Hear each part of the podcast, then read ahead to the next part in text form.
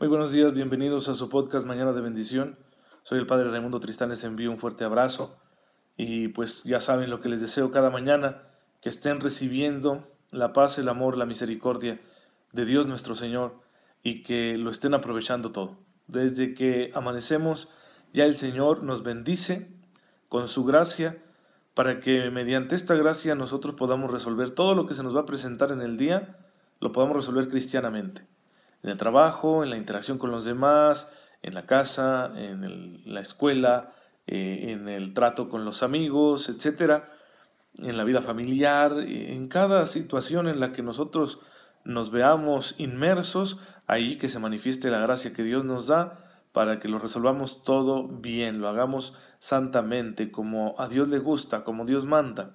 Y que además, también es otra finalidad de la gracia, que además al hacer esto nosotros, al estar viviendo todo lo que nos rodea cristianamente, pues encontremos una dicha muy grande, una felicidad muy grande y nos vayamos preparando hasta que alcancemos la felicidad perfecta en el reino de los cielos.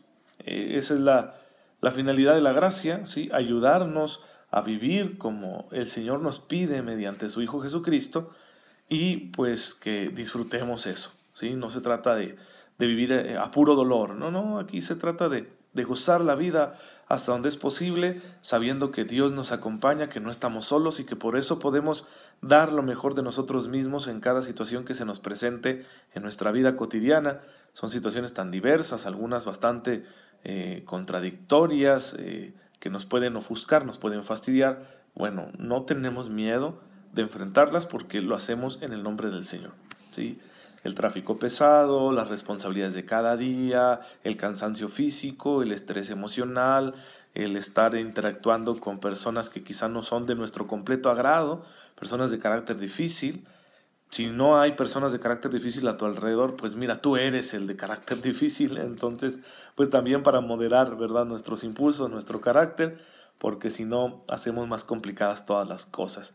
Para eso está ahí la gracia, si la presencia continua del Señor que nos auxilia con sus dones de manera constante y que así podamos realmente disfrutar aunque estemos en la lucha, aunque haya ciertos sufrimientos, hasta que pues seamos recibidos en la casa del Padre.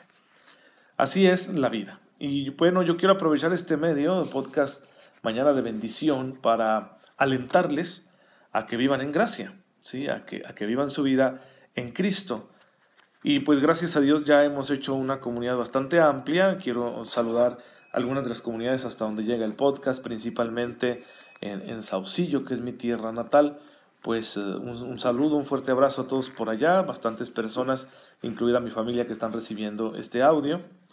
De la misma manera llega a comunidades como Delicias, Ojinaga, eh, Parral, Cuauhtémoc, eh, Lázaro Cárdenas, que pertenece al municipio de Mioqui, en Mioqui también, la cabecera, en Lázaro Cárdenas también hay algunas personas que están recibiendo este audio y que lo difunden. Por supuesto, muchos aquí en la ciudad de Chihuahua, donde está la mayoría de la gente que sigue este podcast y que gracias a Dios pues ya nos escuchan en Ciudad Juárez, en Torreón, en Monterrey, en Guadalajara, en la Ciudad de México, hasta en Mérida, me han mandado saludos de Mérida y ya somos internacionales, gracias a Dios porque llega a los Estados Unidos, a España y a varios países latinoamericanos. Hasta allá está llegando.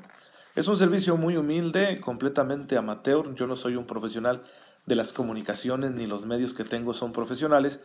Pero miren, donde Dios va plantando su semilla, pues uno eh, tiene que dejar crecer las cosas.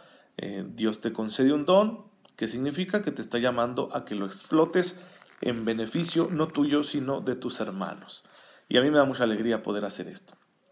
¿Y qué es lo que estamos comentando aquí en Mañana de Bendición? Mañana de Bendición, su primer objetivo es mostrar una perspectiva cristiana de las cosas de todos los días. Que lo más sencillo que tú encuentras en tu vida lo puedas asumir cristianamente. Es el primer objetivo. En el segundo, pues queremos formar, formar la conciencia y por eso estamos estudiando la fe católica siguiendo el esquema teológico que nos da el catecismo de la Iglesia Católica. Y en tercer lugar, pues ser un, impulso, un, aliciente para que eh, tú te propongas con seriedad vivir en santidad, vivir santamente. Y por ello estamos explorando ahorita la tercera parte de, la doctrina católica, como nos la presenta el catecismo, que es la dimensión ética de la fe, la moral cristiana, es lo que nos ocupa ahorita. Ya dimos una serie de fundamentos, aún nos faltan algunos, eh, nos falta todavía bastante con el favor de Dios para que empecemos a, hablar específicamente de cada mandamiento y de otros deberes que tenemos como cristianos, pero estamos en la parte de, de fundamentar, decir de dónde viene nuestra moral. Ya hemos dicho que la moral cristiana se entiende como vida en Cristo, que surge de la comunión con Él, que es una respuesta de fe a una llamada interior, no un código externo al que uno se tenga que sujetar sin pensarlo, sino que se trata de algo muy íntimo, una opción personal. Y eh, voy a, posponer un poquito lo de los fundamentos según el catecismo para hablarles de este tema que suscitó mucho interés el día de ayer, la cuestión de la moralidad del deseo. Sí, nuestros deseos ya son sujetos de un juicio moral. ¿Por qué? ¿De dónde viene el deseo?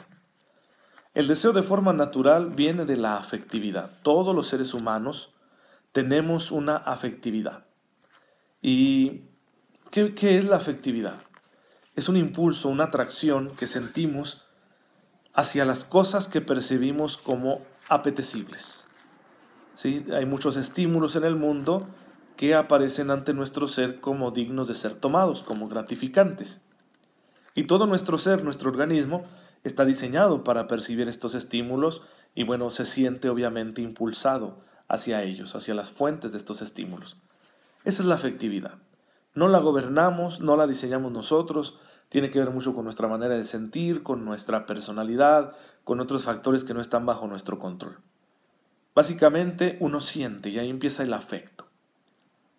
Pero cuando ese movimiento afectivo en ese movimiento afectivo ya intervienen la libertad, ¿sí? la, la libre voluntad, el libre albedrío y la conciencia, entonces ya hablamos de deseo. El deseo es algo consciente y consentido. Consciente porque yo estoy dándome cuenta de lo que quiero. Y es consentido porque lo acepto con mi voluntad. ¿sí? Por ejemplo, no sé, a mí me gusta muchísimo, muchísimo la música. Mi afectividad hace que, que yo me sienta muy bien cuando escucho música, de todo tipo, ¿sí? menos reggaetón, esa no me gusta, ni los corridos. Pero de ahí en más, este, mm, la verdad, disfruto bastante la música.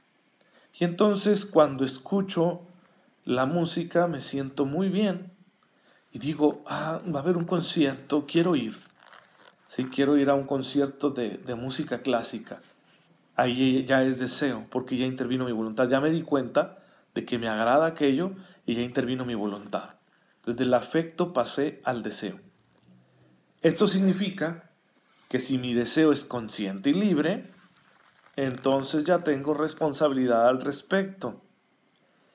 responsabilidad porque ya estoy yo decidiendo si sigo ese deseo o no.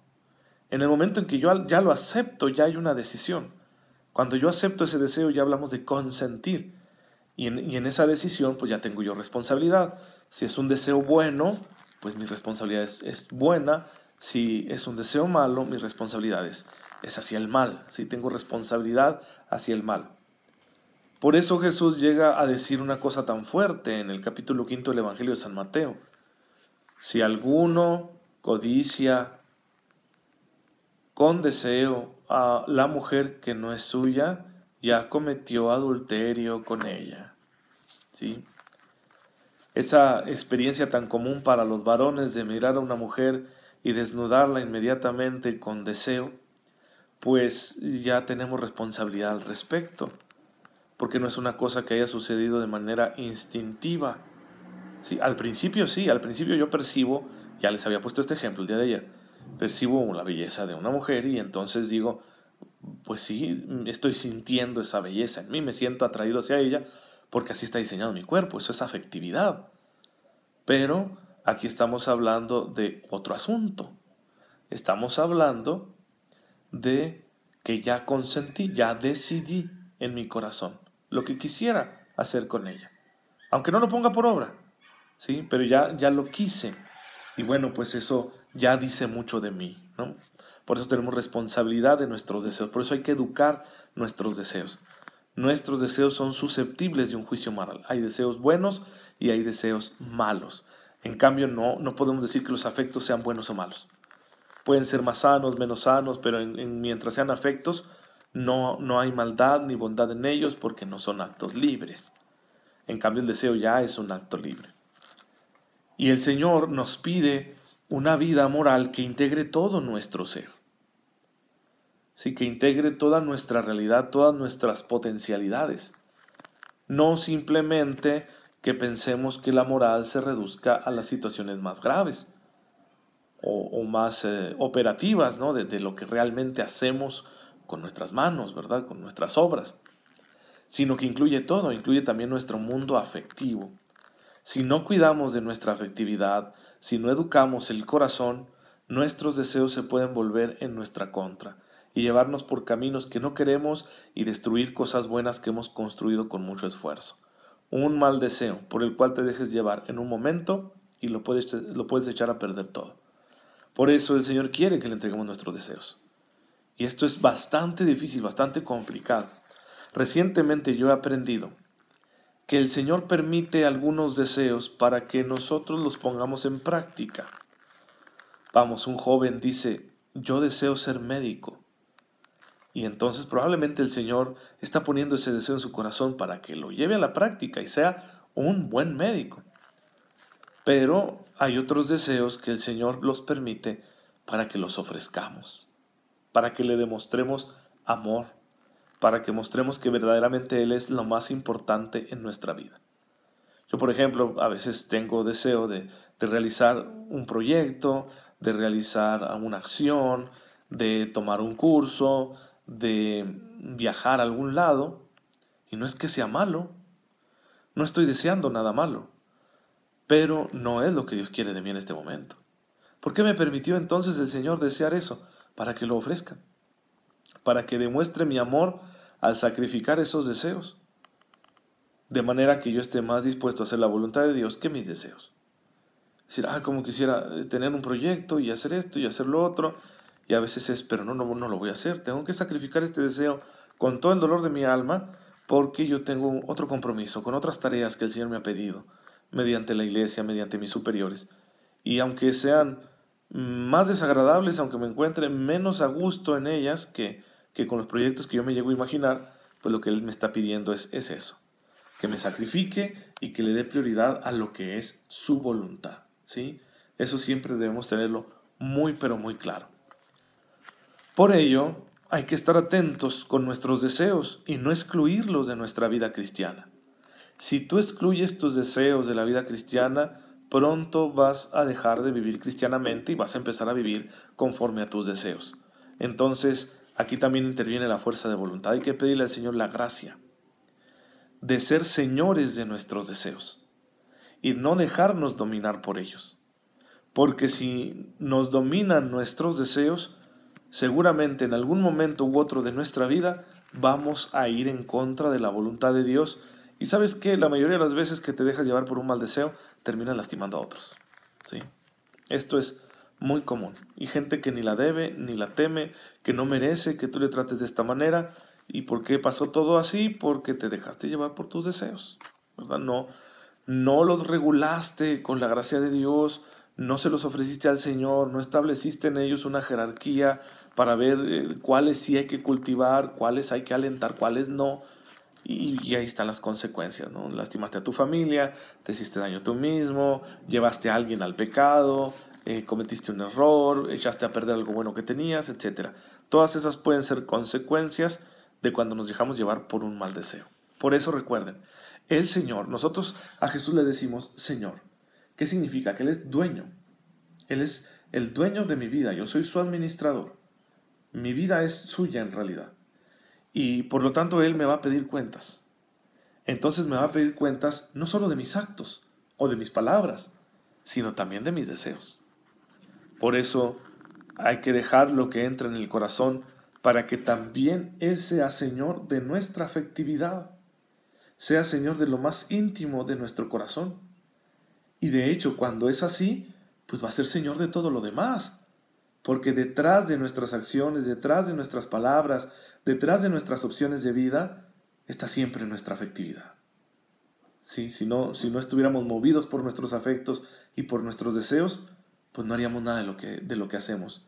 Entonces, la mejor manera de llevar una vida santa es que empecemos a dejarle el control al Señor en nuestra vida afectiva.